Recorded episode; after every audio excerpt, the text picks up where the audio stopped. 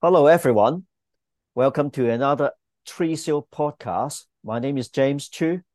I look after investment solutions and product development at Tricio Investment Advisors. I'm pleased to be joined today with Steve Goldin from Parala. He's a good friend of mine, uh, and I'll let him introduce himself and his company. Hi, everyone. Uh, my name is Steven Goldin. I'm a managing partner of Parala Capital. And what does Parala do?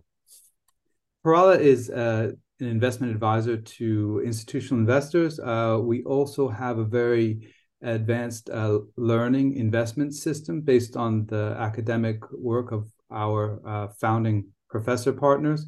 And so we do work across uh, fund research, asset allocation, and have recently made our uh, investment technology accessible for some of our clients. Very good, Steve. We knew each other for years. You were looking at indices and factor indices, if I remember, when we first met. Too long. I think it's like 25 years. Oh, you're now revealing my age. That's actually embarrassing. So, okay, what we're going to do today in this probably a few podcasts there is talk about something that is fundamental in our view in a modern investment. This year, we also the one of the founder of modern portfolio theory, Harry Markowitz. He won the Nobel Prize. Uh, he passed away earlier this year. Uh, we were, different people, including myself, wrote about how he influenced us. I am actually going to start with that and we'll probably share a little bit how we were impacted from our personal experience in the industry by the modern portfolio theory. In my view, basically, is that everyone knows that from investments, just in anything in life, you shouldn't put all the eggs in one basket. You need to diversify. Good common sense. But Markowitz won a Nobel Prize. Steve, why do you think he won? What is so special about his work? Well, it's it's amazing, you know, that that we're, we're talking about an individual whose seminal paper was published more than 70 years ago. Mm. And we're still talking talking about it. I think that what was so amazing uh, about um, what Markowitz brought to the table with his work was this insight that actually the best portfolio is not actually comprised of the best assets in terms of expected return. It's actually comprised of a trade off between expected return and the risk contributions of those assets to the port- portfolio. So expected return and risk, where that trade off is also the assets that have low correlation with other assets. So it's that risk return trade off that actually creates the best portfolio as opposed to the top performing assets. I think I agree with you because in our lives uh, in the past, we deal with a lot of institutional clients and some wealth managers as well. They one of the most common portfolio construction is balanced portfolio, equities and bonds. And uh, we try to look at these frequently 60 40. Does it make sense? There was a while it didn't make sense because of economics rather than anything else. But the long run, it seems to make sense. I think it's exactly what you said. And they usually now, if I remember, Steve, uh, at least for me, I use a lot of those so-called optimizer Mm-hmm. Uh, basically, uh, we look at the returns of each asset, the correlation, the risk, and try to combine and see what is the optimal portfolio. Do you think actually it is very useful, if at all? Great question. So Markowitz's initial work in the you know the 1952 paper was actually involved optimization looking at equity securities, many many mm-hmm. equity securities with the idea that they're forming essentially the market portfolio. Mm, mm, mm, and. In that context, uh, optimization, as initially proposed by uh, Harry Markowitz, is not used very much. Uh, and there's several reasons for that that we can talk about later. But from an asset allocation perspective, I think mean variance optimization is uh, still foundational for asset allocation purposes. Um, and I remember my first job, maybe it was my second job, um, where we were responsible for creating asset allocation models, effectively model portfolios used by our our clients. We would get our capital markets assumptions from um, an external. Uh, this goes back to sort of 1993, let's say, uh, when my second job started. So we'd get our uh, assumptions for return risk and covariance from um, I think it was uh, Ibbotson at the time. We'd get a big capital markets book for them. We'd add them to our optimization software, and we'd use that with um, constraints around the individual asset classes to create these different I would call them sort of risk graded asset allocation portfolios for different types of clients, so different objectives from safety to uh, growth. So I, I, think it's still it's still very much uh, still very much relevant, uh, but you have to be careful because there are some uh, there are some unintended things that come up when you're using these optimizers. Look at these unintended things shortly. When you talk about risk rating, are they actually risk rating based on portfolio volatility? Markowitz was looking at this efficient frontier, and the efficient frontier represented the optimal trade off between return and risk for different combinations of investment assets. And so if you have a certain risk tolerance, mm-hmm. you could go up to the efficient frontier and find that portfolio mix with expectations around the expected return and do that for whatever your specific risk tolerance uh, was. You would get a different portfolio portfolio mix. But essentially every rational investor would like to maximize the return given level of risk or you know given a level of, of return except the the minimum level of of volatility that they could get for that that return objective so those two Understood. went went together Understood. So if I just rephrase it a little bit, so basically the assumption is, or I use the word assumption, that actually the risk tolerance of a client is reflected by how much volatility in other words, the value fluctuation in the portfolio, how much that fluctuation a client can withstand. Obviously, for someone cautious or someone who is in the 80s or 90s, they don't want to lose money. It's literally just stable. Whereas someone very young, they don't mind actually a huge swing. So that's the starting point. And for that volatility, based on the securities or investment that you find in your big database, there's a mix there and you mix it such that actually there's an optimal return. You can't get higher than the ultimate return based on the optimization, the framework that Markowitz proposed and is now implemented by everyone. But that means that actually, if I actually change that universe of security investment, I may be able to do something better. Yeah, potentially. And, there's also something I was just thinking about from your. You wrote a, a blog recently after mm-hmm. Harry Markowitz passed away, and you were talking about equilibrium models, mm-hmm. which are nice in the sense that it provides a structure for how different kinds of things behave with one another. Mm-hmm. They have some mm-hmm. kind of explanatory power. The the other aspect that people look at with these using kind of um, mean variance optimization for for clients or these um, different portfolios with different risk tolerances different model mm-hmm, mm-hmm portfolios with these is is the time horizon because mm-hmm. you're you're putting in expectations and given where we are in a business cycle um, you know if someone has a one year horizon given that kind of risk it also implies that the range of returns could be quite wide potentially outside the bounds of what that investor is willing to accept whereas mm-hmm. you talk about if you move out like 10 years or 5 years or 10 years you start to see that that range of of return expectations uh, getting tighter so I think this is basically, I'm going to uh, say two things here, share two things. One is uh, I keep remembering Keynes' famous quote in the long run, we are all dead. And this is just all the long run return. And we all know actually the return, we always say the long term return or long term risk premium or certain asset classes X percent. But in our lifetime, we may not see that. it may be Y, yes. it may be Z. So it fluctuates. And as you said, the range differs and the time is matter. And this is, I think, is the second part is basically is all depends on how you use those returns. Like you said, you used Ibbotson and those historical return. Uh, I had an institutional clients years ago. They love Markowitz Optimizer. We mm-hmm. actually have a certain software I don't know whether you heard of this Barra.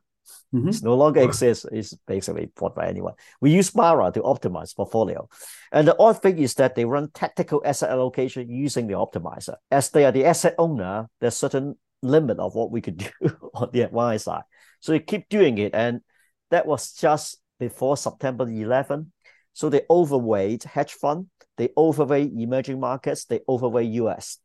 And after September 11, everything is gone. And they are an insurance type portfolio. So they run into severe deficit. They have to switch everything to bonds afterwards. And that I know it's pretty trivial, Steven, but actually that forms such an impression of memory in my mind. It basically say, mm-hmm. you know what? It's very careful.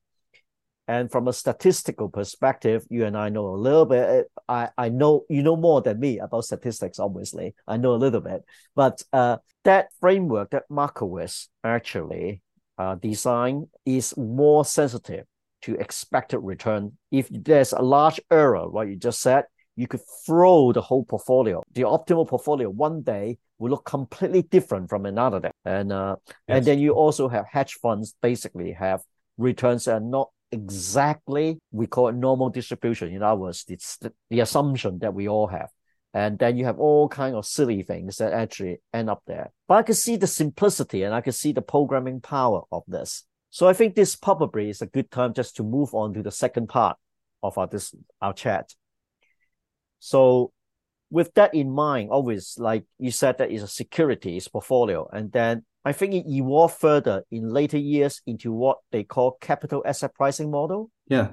Uh, Bill Sharpe, actually, Professor Bill Sharpe had expanded on um, Markowitz's work. It was kind of, if you have a, a, level of imagination, you can almost see it because there was a capital market line, you have this efficient frontier, and, and, and you're there and you're including all these portfolios. But um, Bill Sharpe came up with the capital asset pricing model, which um, had certain uh, had certain assumptions, but it was in theory based on beta risk and that all investors had similar like investment horizon and that all the information again another assumption that all the information was priced into the securities that mm. the the uh, the capital asset pricing model told you what was going to be the most efficient portfolio to hold which was sort of all securities weighted by their market capitalization. So the two steps there. The first step, obviously, it goes back to equilibrium assumption that we just discussed. Mm. So all the prices reflect that. And we could probably have another podcast in the new year to talk about efficient Harvard hypothesis, but that's one thing. Yeah, completely agree. And the second thing is therefore under that is that if you my universe is basically all securities, we don't do any selection. I just have the power to buy all securities corporate stocks in the CAPM model, but in theory, bonds as well, and things like we buy everything there. That is your market portfolio. Right. And the skills that a trader, a fund manager, analyst will be picking a stock or certain securities that potentially perform better than the market portfolio. Am I right in saying that? Yeah, that that's right. So uh, capital asset pricing model actually led to becoming a very useful performance measurement tool. And even though theoretically it's hard to continually monitor and, and price this you know global portfolio of securities market cap uh, weighted if you make the problem smaller and say well what is my benchmark for the US market or the mm-hmm. global market or you know the UK market you can start using it as an interesting portfolio tool because you have a market portfolio that is pretty investable right? For the most part. And then uh, if you are and then you can see well if i i can hold that portfolio or i can hold something else uh, if i hold active managers potentially the active managers their skills are delivering a excess return or a higher risk adjusted return than holding that that market portfolio which is what you were you were speaking about and it could be the mm securities they select, e- either generally, broadly speaking, sort of this mm. all weather skill, all weather alpha, or it could also be, you know that they are tilting towards different types of securities mm. given where we are in the business cycle which kind of hmm. references mm. what you were alluding to before with your institutional client where you know hmm. things mm. things change let me just try to explain it a little bit in in in a different way based on what you just said i was an engineer and in engineering there are a lot of uh, greeks we use a lot of greeks i didn't realize that in finance a lot of greeks as well so in terms of parameters. I'm not talking about the people. I'm talking about the uh, the the the, the model, etc., etc. So we call beta. So beta basically, if I let's say I put by uh investment in a S&P 500 or FTSE All Shares index one, the beta is one to the market portfolio. Assuming always, to be fair, S&P 500 is not the U.S. market, but pretty much all of it in a in a pretty way. Much but let's say it's beta is one. I am an active manager who basically either prime myself with security selection or basically somehow asset allocation if it is a global portfolio, etc. And they my beta, that means my risk, my the return that is driven by market risk, the market portfolio can be higher than one or lower than one. And lower than one, that means I have less taking than my returns are driven less by that taking that risk but we actually got more uh, potential return from the manager skills. And that's what we call alpha. Uh, so if that's the case, obviously, what we look for ideally is that actually, am I right in saying that we should actually look for people with maybe lower beta, but good alpha? Well, it depends. I, I think that's that's certainly one possibility, uh, mm-hmm. uh, especially if the investor wants to have a portfolio that has less risk but similar return as the market. That that could work. Um, they could also be a risk-seeking investor. So imagine, for example, that you have this beta or beta, depending on on which side of the Atlantic you come from. Um, imagine you have this, and then you have a risk-free rate and you draw a line through them running from sort of a treasury bill return all the way through your FTSE 350 or your S&P 500 or even like an MSCI world if you're talking about a global portfolio. Mm-hmm. So draw a line through that. In theory, your you, you could have a higher return than your market portfolio but still have the same risk adjusted return if you're borrowing let's say you were borrowing for for free we don't do that anymore uh, and then you are taking that those borrowed monies and reinvesting in your market portfolio. Mm-hmm. So mm-hmm. the, the alpha could be anything that gives you a higher risk adjusted return given the level of risk that you're uh, taking if you're kind of above that above that line. So you you could have a portfolio, as you said, that where you are earning, let's say, the same return, but taking a lot less risk, a lower beta. You could have a higher return, for the same beta, or e- even more if you extend that line up and you're always above the line because you're taking a lot more risk, but your security selection, your stock picking is just just incredible, and well, that, po- that would be reflected in yeah. The, um, there's a trend now. There's uh, for some of our clients and also some firms that we work with, they actually look at more concentrated portfolio, focused one, and we need to have some well-known names in mm-hmm. the UK. Basically, it's a bet big time on certain stocks clearly they and this is I think is where the confusion comes in. Is it what is beta what is alpha? yes. What do you think? Well, I think that the longer a term is around, the more it takes on a, a general meaning which may be different from what was originally intended. Well, it like used that. to be the case that your alphas and your and your your betas went together. So you couldn't have your alpha without your beta, and alpha meant your excess return, your higher or lower, after taking the level of risk into account, where risk was defined as your your beta. Um, now people talk about this manager generates alpha, and a lot of the time they're just talking about outperformance, and that could actually lead to a whole nother discussion that we probably don't have time for on this no. podcast. Just as a very brief example, which could be a lead in for another another uh, chance to to speak together, but where managers see some kind of outperformance, but the outperformance is because they've chosen the wrong beta. So they're get they're they're outperforming because they have a growth portfolio, the growthiest names, but um, they don't know that they have a growth portfolio. It's okay if they have a growth portfolio, but uh, if growth did move out of favor. Um, that's the reason for the over underperformance. Their kind of style as opposed to their their security selection. Interesting, interesting. So that actually leads nicely to another part of our podcast. What we want to probably touch on, probably in, in, in this is the first section, is to base on what you just said.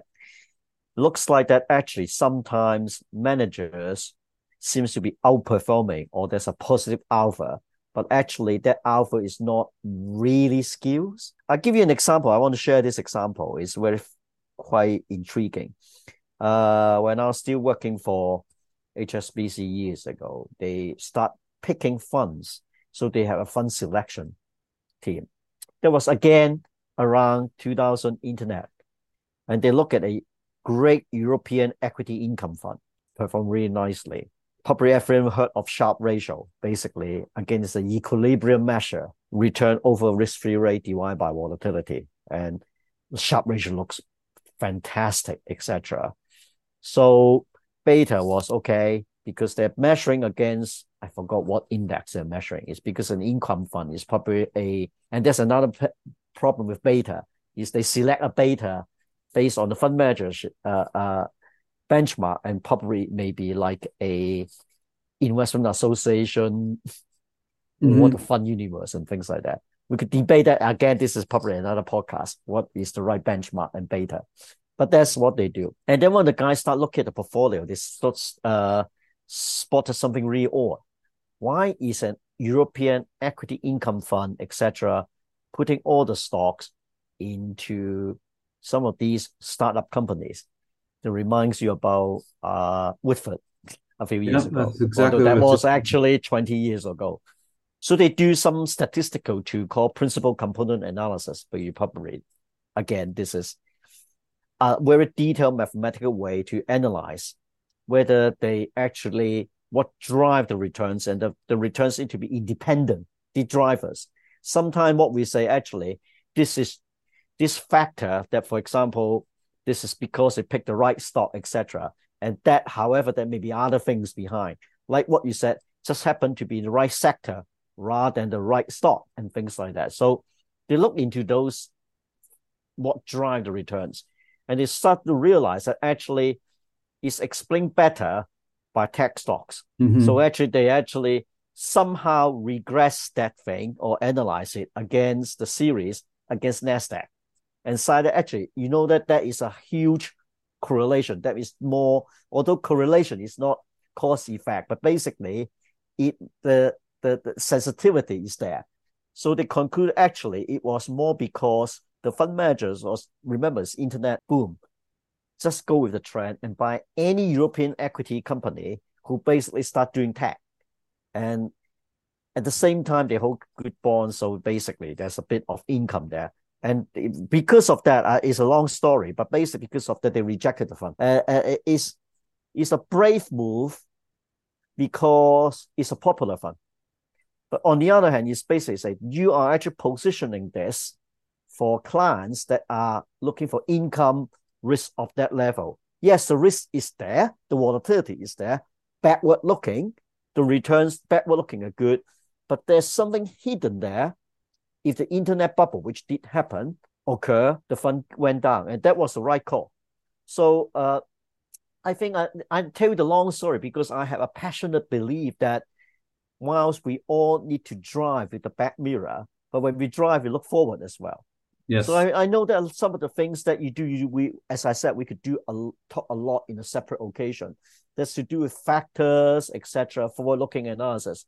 Maybe you could share a little bit on your thoughts on this. Sure. So on one hand, if you're an investor or wealth manager, you're making decisions between your active managers and maybe some passive managers if you're choosing active managers, you want to choose managers that consistently perform well. Some people, if they're just using a single benchmark, they're not necessarily even capturing what the manager's exposures are, which is what you alluded to. They may have some style or, or, or sector. So, um, you know that that can lead you to looking at um, having several factors when you're looking at your portfolio, you know, small cap and style and momentum and these other things to kind of control for what kind of exposures that the the manager has.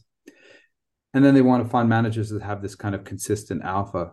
And one of the challenges is still, which I see kind of across the board, is that the tools have gotten a lot better actually, in terms of what is available at the advisor's fingertips. But the statistics haven't gotten a lot better.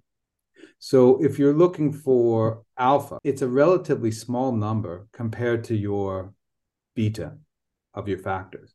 As an example, if we were talking about uh, equities, maybe if you're lucky, a manager might have one or 2% alpha, but the returns could swing from negative 15 to 10% to 20% in a year, good year or bad year, right? So using a traditional framework, it's kind of difficult to find that consistent alpha also with a shorter track record sometimes because it's like a little bit like a needle in a haystack because the alpha is so small relative to the beta. So Parala has you know this advanced learning model, econometric framework, but the ideas are really based on uh, long and well well researched topics, which you know even go back to your your Famas and and your French, which brought up the ideas about you know trying to explain investment performance by broadening CAPM to include a value premium, a size premium, a quality premium, and, and so forth. And what they left out, though, in the report, but they made mention of it, is that um, they were not looking, trying to capture, which would be an important component, the time variations in returns across a business cycle. Mm-hmm. Okay, because uh, that matters a lot whether you're in you know a recession or an expansion. The as the return behavior of your benchmarks and and the investments that you allocate to. So um, Parala also incorporates information in terms of how it looks at alpha in order to also be uh, forward looking. So, in this example, what we do is we include uh, business cycle variables into the framework, and we are trying to understand how much of an asset manager's returns are driven by the risk factors, and then there's also the skill, right? If they are earning a higher return than the risk factors, they have this this skill called alpha. But we break that down further and say some of that alpha is this all-weather skill, this security selection skill. It's always there regardless of the business cycle. Mm. And then there's another component that is actually correlated with business cycle variables. And the correlation is actually significant enough that if you understand where you are in the in the environment, um, you can identify the managers that are most skillful for that period. So, for example, if you have an equity manager that is good in a low credit risk, high inflationary environment historically, uh, and you find yourself in that kind of environment again, um, that might be a manager manager to hold. But by decomposing the alpha into what's idiosyncratic and and and what is linked to the business cycle, it gives you an extra lens to understand mm the drivers of that alpha. Mm. Um, and um, the founders of Parala, this uh, gentleman named uh, Allan Timmermann and Russ Wermers, they have actually published papers on this uh, together with uh, a few other co-authors, including um, one of Allan's best students, a guy named Ben Gillen, who was okay. also involved in, in the, the writing of the paper. Um, but they show that actually that time varying alpha, and they've done this study for the US and, and for uh, European funds, is a very important component. It could be, you know, 60 to 80% of the actual alpha skill is this time varying component. Interesting. So if you're using traditional methods, that kind of goes unpriced. Interesting. Yet and yet it's quite intuitive, right? It, yeah, yeah, yeah. You just have different think, behavior across the business cycle. Yeah, I have two takeaways from what you just said. I think the first takeaway is I knew that over the last decade, factor investing become very popular. I think everyone now have some factor indices iShares, at Vanguard, or every have some factor indices you could actually invest in. And one of the criticism is that some of the analysts or academic try to break alpha or performance into so many different ba- uh, uh factors, it become meaningless. So they make it, they could create a factor. Maybe I'm just making this up. AI, it mm. could be mm. a factor. Well, why is there? So there's some good work from uh, research affiliates and other guys who basically what constitute a good factor. That's that's yeah. probably good reading. But so that's that. But I I prefer actually what you just said because come to the second takeaway. We go we've started our podcast with Markowitz and everything is equilibrium on that basis to analyze portfolio with risk and return, expected risk, expected return, based on long-term historical history. History. Now we basically say actually things move, and there's time varying element on the returns, especially even for skills. So rather than trying to be, I think one of the challenge was basically the industry love flying, trying to find active managers or managers who have very good performance skills, uh, or the alpha, i.e., non-market related skills. We may actually ignore the fact that some of those skills are actually depending on certain context or environment. As you said, some credit managers may be better off in this current environment when rates high, economy is kind of going okay, low default, but may increase and things like that. Uh, but at the next cycle, it may differ something else. I think that's important in my view because a lot of uh, wealth managers, advisors, and even your client on the institutional side depend a lot on the back history to do this analysis. So I think that's very interesting for that. Probably it's a good time just to conclude our discussion, and I, I think we should do probably some other topics in future, Steven. But if you have one or two things to say to the audience here, basically about what we just discussed, sort of takeaways and concluding remarks for them. So one thing, because I guess we started on on Markowitz, I, I would say that so the awe-inspiring thing Markowitz was this idea about the best portfolio, not actually containing the best assets, and it's actually by best I mean highest return, but it's actually this this trade off. Uh, the second thing is optimization still remains a foundational framework yeah. for asset allocation, but care must be taken uh, in terms of how it's used with setting risk limits because the weights are quite fragile. I agree with you. And and maybe maybe the, the the third one is that there have been advancements in terms of how that's applied that also take into account things like the economic scenario that you're in and probability theory and so forth mm. and understanding different factor exposures that you have uh, potentially more control in improving the reliability of the outcomes of the of the mm. portfolios that you deliver for your for your clients. That that's what I would uh, say my three takeaways are. Excellent. Thank you for that, Steven. A lovely talk to you as usual. I think uh, I hope the our listeners learn something. Please let us know if you have any feedback or comments. Steven is a good friend. We should probably do another podcast next year on some other more, let me use the word technical but more but important topics on fund research and asset allocation. So until then, everyone, goodbye.